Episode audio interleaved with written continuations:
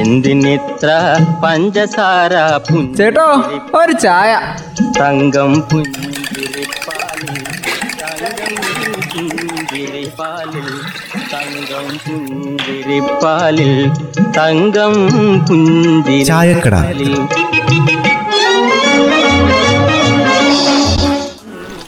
എന്തായാലും വളരെ നാളത്തെ കാത്തിരിപ്പിന് ശേഷം അതങ്ങോട്ട് നടന്നു. ജില്ലാ സ്റ്റേഡിയത്തിന്റെ ഉദ്ഘാടനേ. ആ പണിയൊക്കെ ഏകദേശം തീർന്നു കിടക്കാൻ തുടങ്ങിയിട്ട് കാലം കുറച്ചായല്ലോ. ഉദ്ഘാടനത്തിനുള്ള കാത്തിരിപ്പല്ലായിരുന്നോ മനോഹരമായ സ്റ്റേഡിയമാണ്. ആടെ ഉണ്ടാക്കിയ നമ്മുടെ കൽപ്പറ്റ മുണ്ടേരിയിലെ. മുണ്ടേരി നേരെ അങ്ങ് പോയാൽ മരവയൽ ആ മരവയലിലാണ് ഇപ്പൊ ഈ സ്റ്റേഡിയോ. ഇന്നാൾ ബെന്നിചേട്ടൻ പോയി കണ്ടില്ലായിരുന്നോ? എങ്ങനെയുണ്ട് സ്റ്റേഡിയം? സ്റ്റേഡിയം ഒക്കെ സൂപ്പറാ. ഏത് മേളയും കൈകാര്യം ചെയ്യാൻ പറ്റുന്ന തരത്തിലാണ് അത് പണി കഴിപ്പിച്ചിട്ടുള്ളത് പക്ഷേ ആടേക്ക് പോണ റോഡിന്റെ കാര്യം കഷ്ടം തന്നെയാണ് സ്റ്റേഡിയം റോഡെന്ന് പ്രത്യേകം പറയേണ്ട കാര്യമൊന്നുമില്ല. ആടുള്ള ഓട്ടോറിക്ഷക്കാർ പറഞ്ഞെന്നറിയോ? ഇത് കട്ട് റോഡെന്ന് ചോദിച്ചാൽ എന്ന് നേരെ സ്റ്റേഡിയത്തിലേക്ക് എത്തിക്കോളും ഇനിയിപ്പോൾ ഉദ്ഘാടനം പ്രമാണിച്ച് നന്നാക്കിയ പോലും അറിയില്ല. എന്തായാലും റോഡ് വീതി കൂട്ടി നന്നാക്കിയാലല്ലേ പറ്റൂ? എന്തായാലും ജില്ലയിലെ കായിക പ്രേമികളുടെ വലിയൊരു സ്വപ്ന. ആ വലിയ സ്വപ്ന ഇപ്പൊ പൂവണിഞ്ഞത്.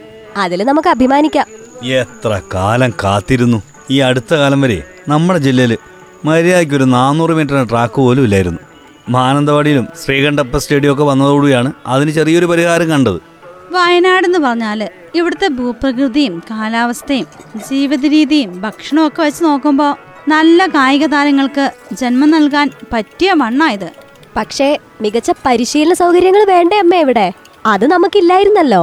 മര്യാദയ്ക്കൊരു പരിശീലനം നടത്തണമെങ്കിൽ മിനിമം ജില്ലയ്ക്ക് പുറത്തെങ്കിലും പോകേണ്ടി വരുമായിരുന്നു. പ്രത്യേകിച്ച് ഈ ദീർഘദൂര ഓട്ടങ്ങളിൽ വയനാട് ഒരു മേൽക്കൈ നേടാൻ കഴിഞ്ഞേന്.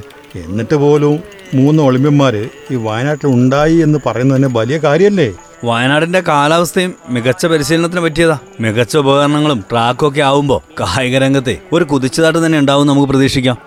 ഇതിപ്പോ അത്ലറ്റിക്സ് മാത്രമല്ലല്ലോ ഫുട്ബോൾ ഗ്രൗണ്ടും ഇതിനകത്തില്ലേ? കായിക താരങ്ങൾക്കൊപ്പം ഫുട്ബോൾ താരങ്ങൾക്കും ഈ ഗ്രൗണ്ട് വളർച്ചയ്ക്കായിട്ട് ഉപകരിക്കാം. വയനാട് ജില്ലാ രൂപീകരണത്തിന് ശേഷേ ആയിരത്തി തൊള്ളായിരത്തി എൺപത്തിരണ്ടിൽ ആദ്യത്തെ ജില്ലാ സ്പോർട്സ് കൗൺസിലിന്റെ കാലത്തെ ഗ്രൗണ്ടിന് സ്ഥലം കണ്ടെത്താനുള്ള ശ്രമം അന്നേ തുടങ്ങിയിട്ടുണ്ട്. അങ്ങനെയാണല്ലോ ആയിരത്തി തൊള്ളായിരത്തി എൺപത്തി ഏഴിൽ അന്നത്തെ ജില്ലാ സ്പോർട്സ് കൗൺസിലിന്റെ vice president M J Vijayapadman Chandraprabha charitable ട്രസ്റ്റിന്റെ വകയായിട്ട് എട്ടേക്കർ സ്ഥലം വിട്ടു കൊടുത്തത് വിട്ടു കൊടുത്തു എന്നല്ല പറയേണ്ടത്. വിലക്ക് വാങ്ങിയിട്ട് അങ്ങ് വിട്ടുകൊടുത്തു എന്ന് പറയുന്നത് ശരി. രണ്ടായിരത്തി പതിനാറ് സർക്കാരിന്റെ കാലത്താണ് ഇതിന്റെ പണി തുടങ്ങിയത്. നാനൂറ് മീറ്റർ സിന്തറ്റിക് ട്രാക്കല്ലേ ഇപ്പോൾ ഉണ്ടാക്കിയിരിക്കുന്നത്? അത് മാത്രല്ലമ്മേ. ഫുട്ബോൾ ഗ്രൗണ്ട് ഇരുപത്തി തൊള്ളായിരം ചതുരശ്ര അടിയുള്ള വി ഐ പി പവലിൻ മാധ്യമപ്രവർത്തകർക്കുള്ള ഓഫീസ് മുറി പിന്നെ ഹോസ്റ്റൽ പൊതു ശൗചാലയം ജലവിതരണ സംവിധാനം അഡ്മിനിസ്ട്രേറ്റീവ് ബ്ലോക്ക് ഇതൊക്കെ ഉണ്ട്. നമ്മുടെ സർക്കാർ ഏജൻസിയായ കിറ്റ്കോയാണ് ഇതിന്റെ വർക്കൊക്കെ ഏറ്റെടുത്ത് നടത്തിയത്.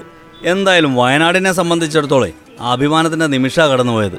ഈ അഭിമാനം എന്ന് പറയുന്നത് ഈ സ്റ്റേഡിയം വഴി കായിക താരങ്ങളിൽ കൂടി പടർന്നാൽ ലോകത്തിൽ തന്നെ അറിയപ്പെടുന്ന നാടായിട്ട് മാറും നമ്മുടെ ഈ വയനാട്.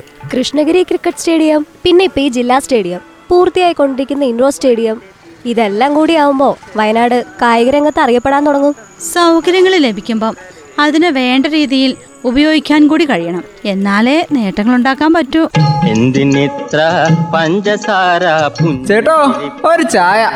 തങ്കം പുഞ്ചിരിപ്പാലിൽ തങ്കം പുഞ്ചിരിപ്പാലിൽ തങ്കം പുഞ്ചിരിപ്പാലിൽ